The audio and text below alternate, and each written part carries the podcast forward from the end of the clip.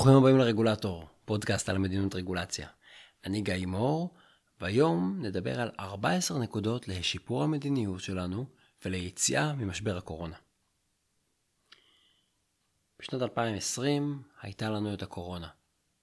הייתה משבר בריאותי, ובגלל הרגולציה שנועדה להתמודד איתה, קיבלנו גם משבר כלכלי. אבל עכשיו אנחנו בשנת 2021, והמשימה שלנו לשנה זה לעזור למשק ולחברה ולכלכלה להתאושש מהקורונה. אז לכבוד השנה שהתחילה לפני כמה חודשים, ובעיקר לכבוד הכנסת החדשה והממשלה שבתקווה בקרוב תקום בישראל, ואפילו לכבוד ממשל ביידן בארצות הברית שהושבע לפני שלושה חודשים, הכנתי רשימה של 14 צעדים, צעדי מקרו במדיניות רגולציה, שאנחנו יכולים לבצע כדי לסייע למדינה לצאת מהמשבר. אלו צעדים כלליים, צעדים ברמת המקרו, ואם תרצו להסתכל על הצעות יותר קונקרטיות, אז לפני חצי שנה סקרתי את ההמלצות של ה-OECD בפרק נפרד. אז הנה 14 הנקודות שלי, 14 ההצעות שלי לשיפור המדיניות בתחום הרגולציה כדי לסייע למשק לצאת ממשבר הקורונה ולהתייצב על מדיניות רגולציה חכמה ואיכותית. נקודה ראשונה, הגיע הזמן להפסיק להוציא רגולציות חדשות לפרק זמן מוגדר. בישראל יש כל מיני ארגונים עסקיים בעיקר שהתייחסו לזה והגישו בקשות, והם קראו לזה הודנה רגולטורית. באנגלית קוראים לזה רגולטורי מוריטוריום. הרעיון הוא להקפיא מצב, להסתפק ברגולציה הקיימת, ולא להוציא עוד רגולציה חדשה. זה יאפשר ודאות ויציבות. מה יעשו רגולטורים בזמן הזה? הדבר הלא טוב זה פשוט להכין הרבה הרבה רגולציה במחסנית, וברגע שמסתיים המורטוריום פשוט להוציא בגל ענקי מלא רגולציה. הדבר הנכון זה לנצל את הזמן הזה ולקחת הפסקה, להסתכל רגע על התהליכים, לשפר את השירות לציבור ולהסתכל אחורה על הרגולציה הקיימת, על מלאי הרגולציה שיש לנו, ויש לנו די הרבה, ולראות איך לסדר אותו. זאת אומרת, כולם יכולים להרוויח מזה שנגיד עושים שנייה פאוז, לא קובעים עוד רגולציה, מסדרים את הרגולציה הקיימת. נקודה שנייה, בחינה מקצועית ושיטתית של הרגולציה הקיימת. זה ממש מתכתב עם הנקודה הקודמת. אני חושב שיש מקום לקבוע שכל רגולציה קיימת, בכל התחומים ומכל הסוגים, תעמוד לבחינה בדיעבד ולתיקון. זאת אומרת, בוא נראה איך הרגולציה, בוא נראה איך היא, איך היא מתפקדת, בוא נראה את התוצאות שלה. אפשר לבצע את זה כתהליך ממשלתי נטו. אבל אפשר לעשות את זה יחד עם ארגוני חברה אזרחית, שלחלקם הרבה פעמים יש הערות מאוד מאוד טובות לגבי הרגולציה. אפשר גם לעשות את זה בשיתוף של הכנסת כרשות מפקחת ומחוקקת. מומלץ גם לקבוע לרגולציה סעיפי שקיעה, זאת אומרת תאריך תום תוקף, כדי לוודא שהן לא מתיישנות ולקבוע בעצם תאריך שבו חייבים לבחון אותן בעתיד. כי אני קובע היום רגולציה, וכדאי לבחון אותה בעוד עשר שנים, אבל אני לא אהיה בארגון עוד עשר שנים. איך אני מוודא שהארגון יזכור לבדוק את עצמו בעוד עשר שנים? אז סעיף שקיעה בעצם אומר שהרגולציה תתבטל בעוד איקס שנים, ואז צריך לחקוק אותה מחדש, וזה בעצם מכניס את כל המערכת לדינמיקה די בריאה של הרגולציה הזאת רצה כבר חמש שנים, כבר עשר שנים, כבר עשרים שנה, בואו נראה את התוצאות, בואו נאסוף נתונים, ועכשיו בואו נחשוב עליה מחדש. נקודה שלישית, להרחיב את החובה לגבש מדיניות באופן מושכל. השיטה הכי מקובלת בעולם נקראת רגולציה חכמה, או באנגלית RIA, RIA, Regulatory Impact Assessment. זאת מתודולוגיה שכוללת כל מיני שלבים כמו ניתוח של הבעיה, שימוש בנתונים, לבחון כמה חלופות, להשוות בין החלופות האלה ועוד כמה שלבים. בישראל החובה הזו חלה בעיקר על משרדי הממשלה. אבל יש גופים שלא כפופים אליה. למשל רשויות עצמאיות שלא נדרשות לעבוד לפיה, כמו אה, הרבנות או השלטון המקומי. יש עוד הרבה גופים שיש להם השפעה דרמטית על הציבור, כן, השלטון המקומי, הרשויות המקומיות, סופר משמעותיות. ואולי הדבר הכי עצוב, זה שהשיטה הזאת הוחלה בישראל רק על רגולציה. אין דרישה להשתמש בתהליכים מסודרים כאלה, למשל על מדינות רווחה, או על שירותים חברתיים. זאת אומרת, אנחנו דורשים תהליך סדור ורציונלי לגבי רגולציה, אבל לגבי תחומים אחרים, כמו רווחה, לא כל כך ברור מה הסטנדרט. עד כמה שרגולציה זה הדבר הכי מעניין והכי חשוב, גם תחומים אחרים כדי שנטפל בהם בצורה כזאת. נקודה רביעית, להרחיב את החובה לבצע כימות עלויות מסודר במסגרת גיבוש של רגולציה, ולוודא שבאמת עושים את זה. בשתי החלטות ממשלה בישראל, 2118 ו-4398, נקבע שכאשר רגולטורים מגבשים רגולציה, הם צריכים לבחון כמה אפשרויות, ואז להשוות ביניהן וגם להעריך את התועלות והעלויות של כל אפשרות. זה שלב קריטי כדי לדעת מה היו ההשפעות של הרגולציה וכמה היא תעלה לציבור, כי אם אנחנו לא שואלים את עצמנו מה היו התוצאות במונחי עלות תועלת, אנחנו לא באמת יודעים. בסוף זה גם הבסיס כדי לבצע ניתוח עלות תועלת ולוודא שהרגולציה באמת עושה יותר טוב מרע, אז כדאי לוודא שזה קורה. נקודה חמישית, לאמץ כלי או כלל של אנטיתזה. למה אני מתכוון? אני מציע לחייב שבכל תהליך משמעותי, זאת אומרת כשהסוגיה היא מורכבת, כשהיא חשובה, כשהיא גדולה, יהיה צוות עצמאי, במקביל לרגולטור, שיגבש אנטיתזה. זאת אומרת, הרגולטור מקדם ניתוח בכיוון מסוים, אז הצוות הזה מציע אנטיתזה. מציע משהו הפוך, או בכיוון אחר מאוד. ולצוות הזה יהיה משאבים, ותהיה לו גם גישה לחומרים שיש לרגולטור. בעצם התפקיד של צוות כזה יהיה לשמש כמה שנקרא איפכא מסתברא. הוא בעצם ינסה למצוא חורים בניתוח של הרגולטור, ינסה לזהות בעיות אחרות שהרגולטור לא חשב עליהן, שגורמות לנזקים. הוא ינסה להציע פתרונות אלטרנטיביים, וגם להסביר למה הפתרונות האלה יותר טובים מהפתרון של הרגולטור. ואם נצליח לייצר צוות מקצועי ואיכותי, שהתפקיד שלו לעזור למערכת למצוא רעיונות יותר טובים ולמצוא טעויות בניתוח, ובעצם לפתוח את הראש, אז יש לנו סיכוי טוב שבסוף בסוף בסוף יצאו החלטות יותר טובות. כי רגולטור שיגיע בלי אגו, יגיד וואלה, אהבתי, זה, על זה לא חשבתי, היי, זה רעיון טוב. וישלב את זה, ואולי אפילו ישנה דעתו לגמרי. ואז המדיניות תהיה יותר טובה וכולנו יכולים להרוויח מזה. נקודה שישית, למפות ולבחון את כל ההוראות וכל הנהלים שהרגולטורים הציעו. תראו, מסורתית, המערכת רואה רק חוקים ותקנות. אבל רוב הרגולציה נקבעת בנהלים, ונהלים כמשפחה עוברים מתחת לרדאר. דיברנו על זה בפרקים בעבר, שנהלים זו משפחה די רחבה של הרבה מאוד שמות להוראות, חוזרי מנכ"ל, דרישות, דרישות תיקון ליקויים, מפרטים, רישיונות, צווים, תקנים, הוראות ביצוע, הנחיות, המלצות, מכתבים, אגרות. משפחה ענקית של הוראות שהרבה פעמים לא ממופת. באנגלית נהלים מכונים guidance documents, ואותה בעיה קיימת במדינות רבות. אפילו, אפילו טראמפ, שהוא כאילו היה מין נשיא כזה של צמצום רגולציה, הוא הוציא הוראות שהמטרה שלהם הייתה למפות את ההוראות האלה, לפרסם אותן, להנגיש אותן. זה מראה שאפשר לטפל בתופעה הזאת, אבל הדרך עוד ארוכה. נקודה שביעית, לחייב פרסום של אג'נדה רגולטורית. בארצות הברית יש דבר מאוד מאוד יפה, מפרסמים פעמיים בשנה אג'נדה רגולטורית, זה נקרא Unified Agenda of Federal Regulation. זו בעצם רשימה של כל שינויי הרגולציה שהמשרד או הרשות מתכננים לקדם בחצי השנה הקרובה. סוג של תוכנית עבודה פומבית ופלוס מינוס מחייבת. אפשר לחרוג מזה, אבל יש כל מיני תנאים. אז מה שקורה זה שהרגולטורים נדרשים לחשוב מה הם רוצים לשנות, לבנות תוכנית עבודה ולעבוד לפיה. זה מצמצם את השליפות ומצמצם את האסוציאטיביות. וגם יש בקרה של גוף ממשלתי על האג'נדה, שהוא בודק אותה, הוא מאשר אותה והוא גם דואג שהיא תתפרסם. בארצות הברית אסור לרגולטורים לקדם שינוי רגולציה שלא מופיע באג'נדה, אלא באישור של אותו גוף חיצוני, שנקרא OIRA. וזה בעצם מייצר ודאות עבור המפוקחים ועבור הציבור, אבל מכריח, בקטע טוב, מכריח את הרגולטורים לתכנן ולא לאלתר. שווה להזכיר שבישראל, הדבר הזה נקבע בהחלטת ממשלה 2118 עוד ב-2014. נקבע שם שכל המשרד צריך לפרסם תוכנית שנתית של שינויי הרגולציה המתוכננים רק שזה לא ממש יושם עד עכשיו. אז אפשר להרים את הכפפה, כבר, כבר קבענו את זה בהחלטת ממשלה.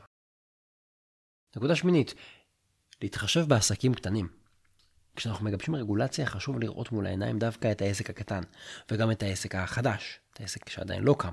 וזה בעצם אלטרנטיבה לחשוב על הגדולים שמושכים את עיקר תשומת הלב. כי אם אתם חושבים למשל על חברה גדולה בתחום הטכנולוגיות, אתם אולי חושבים על סימנס או אמדוקס או IBM, ואם אתם חושבים על אה, יצרנית מזון, אתם כנראה חושבים על שטראוס או תנובה. אבל רוב החברות הן לא שטראוס ולא תנובה ולא IBM. ואז זאת הבעיה, הגדולים מושכים את תשומת הלב, ולכן אנחנו צריכים דווקא לחשוב על הקטנים ולייצר דרישות ומסלולים שיהיו דיפרנציאליים, שיתחשבו בעסקים הקטנים, בעסקים החדשים, ייתנו להם נקלות.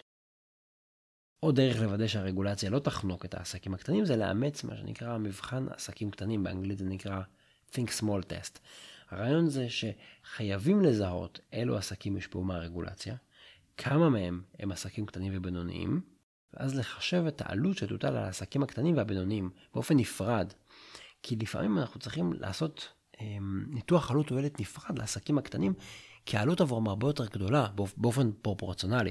זאת אומרת, עסק קטן, יכול להיות שיש עסק נגיד של שלושה עובדים, ועסק גדול של 30 אלף עובדים, אז העסק הגדול, העלויות רגולציה שלו הם לא פי, אה, פי עשרת אלפים, הם נגיד פי עשר. למה? כי הוא יודע יותר טוב לעבוד עם הרגולציה. אז אנחנו צריכים לחשוב רגע על המציאות מנקודת המבט של הקטנים.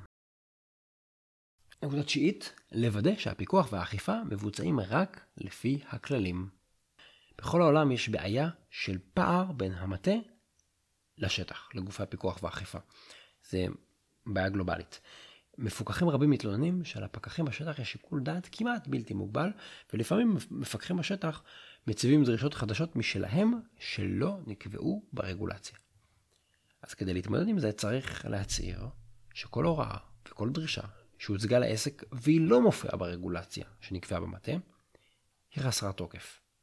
וכמובן גם צריך למנות איזשהו גורם בכיר בכל משרד או בכל רשות, שאליו ניתן לפנות בכ... לערערים, להשגות, והוא יהיה מוסמך לבטל את הדוחות האלה ואת הדרישות האלה, אם הם ניתנו באמת בלי עיגון ברגולציה. זה די פשוט, רק צריך לעשות את זה. נקודה עשירית, למפות את הרגולציות, אבל לא לפי רגולטור, אלא לפי סקטור מפוקח. אחת הבעיות הכי קשות היא שאנחנו תמיד מסתכלים על הרגולציה מנקודת המבט של הממשלה. זאת אומרת, זאת הרגולציה של המשרד להגנת הסביבה, וזאת הרגולציה של משרד התקשורת, וזו הרגולציה של משרד הכלכלה. אבל ככה לא הדברים נעשים במציאות. אם אני רוצה לפתוח מחר עסק, נניח אני רוצה לפתוח חנות או מסעדה, אני לא יודע מה כל ההוראות שחלות עליי. כי כל רגולטור, כל משרד, מנהל את הרגולציה שלו, בנקודת המבט שלו. נניח רגולציה על שמירה על אוויר נקי, או רגולציה על אה, סימון מוצרים. אבל עסק לא יודע איפה לחפש את הרגולציה שחלה עליו. הוא לא יכול לדעת אם הוא מצא את כל ההוראות, או אם הוא פספס הוראה. וזה גם אומר שאנחנו לא באמת יודעים כמה הוראות חלות על כל עסק או על כל סקטור וכמה עלויות הן יוצרות, כי אנחנו תמיד מדברים על רגולציה מתוך מנקודת המבט של מי שיצר אותן, אבל לא מי שצריך לציית. אז בתור שירות ציבורי, שחושב על הציבור, אנחנו צריכים שהרגולציה תונגש ותיבחן מנקודת המבט של מי שצריך לציית לה, ולא של מי שקובע אותה. זאת אומרת, הנה קיבוץ כל ההוראות שחלות על מסעדות. הנה כל ההוראות שחלות על בנק. הנה כל ההוראות שחלות על מעון יום לקשישים. נקודה 11. לבצע ניתוח חיצוני ושיטתי של הצעות לרגולציה ושל תהליכי קביעת רגולציה. חשוב שתבוצע בקרה שתבחן כל תהליך גיבוש רגולציה ותפרסם גם את הממצאים. אם תהיה כזאת בקרה, אז היא גם תוכל לשקף לרגולטורים האם הם עשו עבודה טובה או לא, ומה כדאי לשפר, וגם לפרסם את זה לציבור, וגם להסביר לרגולטורים מה הם יכולים לעשות יותר טוב. אני יכול להגיד שאני באופן, באופן אישי, באופן שיטתי, כשליוויתי תהליכים, אז אחת נקודות, מנקודות התורפה שלי הייתה שיתוף ציבור. אני מקפיד ודי יסודי בשימוש בנתונים וניתוחי עלות תועלת, אבל שיתוף ציבור זה דבר שאני בדרך כלל לא עושה מספיק ולא עושה מספיק טוב, ופידבק הזה יכול לעזור לי לשים לב לזה וגם להבין איך להשתפר. ולכולנו יש משהו שאנחנו יכולים לשפר, בטח בתהליכי קביעת מדיניות שהם מאוד מאוד סבוכים ויש המון דברים שצריך לעשות כמו שצריך ואף אחד לא מושלם. אז בקרה כזאת יכולה להיות ממשלתית, למשל על ידי משרד ממשלתי כמו משרד האוצר או משרד רוה"מ, או חיצונית. מה הכוונה בבקרה חיצונית? למשל בארצות הברית יש אה, מכון Mercatus, מכון אה, סמי אוניברסיטאי שמקיים כזאת בקרה. ועל סמך הניסיון בעולם, למשל של Mercatus, אבל של עוד גופים, אני פיתחתי שיטה כזאת עבור ישראל ב-2018 עוד, ובשנת 2019 עמותת צדק פיננסי לקחה את הכלי הזה שאני פיתחתי, והתחילה לה, בעזרתו לבצע בקרה על תהליכי הגיבוש של הרגולציה בעולם. היום מי שמפעיל את הפרויקט הזה זה עמותת רווח נקי, הם בוחנים רגולציות של משרדי ממשלה, שולחים להם דוחות או בקרה ובסוף גם מפרסמים אותם. צריך לזכור שבנוסף לבחינה של כל תהליך, בחינה איכותנית, גם כדאי שיהיה איזשהו ציון כמותי לכל תהליך ולכל משרד, ואז גם יהיה לנו איזשהו דירוג כזה, ציון מקרו, שנוכל לראות את תמונת המצב בסך הכל. נקודה 12, להגביר שקיפות של תהליכי קבלת החלטות. אנחנו צריכים לשקף מה מתוכנן, כמו עם ה-Unified Agenda, לעדכן במהלך תהליכי קביעת המדיניות מה קורה, וגם כמובן לפרסם את המסקנות וההחלטות בסוף. ניתן כיוון אחד שבעיניי מאוד מאוד חשוב בהקשר הזה, יש כלי שנקרא Roadmap, מפות דרכים. למשל באיחוד האירופי מקפידים לפרסם roadmap, בעצם לכל יוזמה לשינוי מדיניות הם מפרסמים roadmap, תחשבו על אתר כזה או עמוד באינטרנט, שמעכשיו הוא העמוד של הסוגיה, נגיד אה, סוגיה של סוללות ליתיום שהן מזהמות את הסביבה, אני ממציא כרגע, ואנחנו אומרים הנה אה, נייר של שני עמודים שמתארים את הבעיה. ואז אני נניח מקיים אה, סקר, אז אני מפרסם גם את הסקר שם וגם את התוצאות. ואחר כך אני מקיים שולחן עגול, אני מפרסם שם את ההזמנה, ואחרי חודש הוא מתקיים אני מפרסם גם את הסיכום. ואז אני עושה ניתוח, ש... ניתוח אקולוגי, אני מפרסם את הממצאים, בעצם את כל השלבים בתהליך אני מפרסם במקום אחד, משלב הרעיון, ובכלל, את כל התוצרים, תוצרי הביניים ואת כל המחשבות, וגם הזמנה לשיח איתי. ואז גם התכנון הראשוני, וגם המסקנות, וגם המידע שאספתי במסקנות שלי, הכל במקום אחד. אז אני מאוד מאוד פתוח, וזה גם עוזר לי באמת לעשות לעשות את התהליך כמו שצריך, חוץ מכמובן שקיפות. נקודה 13, לקדם תפיסה שרגולציה היא לא תמיד התשובה לכל בעיה. כולנו מכירים את המטאפורה שכאשר יש לי פטיש ביד, כל בעיה נראית כמו מסמר. ומה לעשות כאשר אתם יושבים בכיסא של רגולטור וכלי העבודה העיקרי שלכם הוא רגולציה, אז תקלו בבעיה, אתם תחשבו עליה במונחים של רגולציה. בעיניי רגולציה זה הדבר. אבל עדיין יש פה איזושהי הטיה, יש פה איזשהו bias. אנחנו בעצם מוטים לכיוון של יצירת רגולציה, אבל יש לנו עוד כלי מדיניות, וההנחה שתמיד רגולציה היא פתרון היא הנחה לא נכונה. אמרנו, יש עוד כל מיני כלים, ובנוסף, לפעמים הבעיה היא ברגולציה עצמה. זאת אומרת, לפעמים הפתרון הוא לא לייצר עוד רגולציה, לא להוסיף עוד רגולציה, אלא לתקן את הקיימת. למשל, אם הרגולציה שלי סותרת רגולציה אחרת, או אם הרגולציה שלי לא מספיק ברורה, או אם הרגולציה שלי ממש מחייבת אנשים לעשות משהו מזיק. אז צריך לתקן את הרגולציה, לא להוסיף אחת חדשה. וכמובן צריך לזכור שלא כל תופעה שלא מוצאת חן בעיניי צריכה לקבל התייחסות ממשלתית ומצדיקה רגולציה. נקודה 14, נקודה אחרונה, להפוך את הכנסת לשחקן פעיל בזירה הרגולטורית. אני חושב שהכנסת יכולה לשחק תפקיד הרבה יותר פעיל. להוביל רפורמות בתחומי רוחב, למשל תחומים שחוצים משרדים, שמשרד ממשלתי אחד פשוט לא יכול לראות, פשוט בעיה רוחבית. יכולה ליזום תיקוני חקיקה שמיושנים, יכולה לבדוק ששינוי רגולציה בתקנות הם איכותיים, לעשות פיקוח ובקרה על כלל העשייה הממשלתית. הכנסת יכולה לקחת חלק מרכזי או משני, תלוי איך היא תרצה, בכל אחד מהצעדים שהצגתי כאן למעלה. והכי טוב, אם אתם שואלים אותי, אם הכנסת תאמץ בעצמה כלים ושיטות של מדיניות רגולציה שיהפכו אותה ליותר חזקה ויותר מקצועית. אלון חספר ואני פרסמנו מאמר על זה בשנת 2020, אה, שבדיוק טוען שצריך לאמץ מדיניות רגולציה בפרלמנטים. יש לינק לזה גם באתר. אז אלה היו 14 נקודות. אני מאמין שאם ניישם אפילו חצי מהנקודות האלה, אנחנו נהנה ממדיניות יותר איכותית, יותר טובה, ויהיה לנו קל יותר לצאת מהמשבר הזה שפקד אותנו. וגם, בואו לא נשכח, אנחנו פשוט נגיע מוכנים יותר למשבר הבא, כמו שראינו בסדרת הפוסטים על הקורונה מסביב לעולם. זהו עד כאן להיום, תודה רבה שהאזנתם לפרק הזה של הרגולטור. באתר regulator.online יש לינקים להמון מקורות שהזכרתי כאן וגם למקורות שלא התייחסתי אליהם במהלך הפרק, דוגמאות מהעולם, פוסטים קודמים שבהם תיארתי את הסוגיות האלה. אני גיא מור והתכנים משקפים את דעותיי בלבד.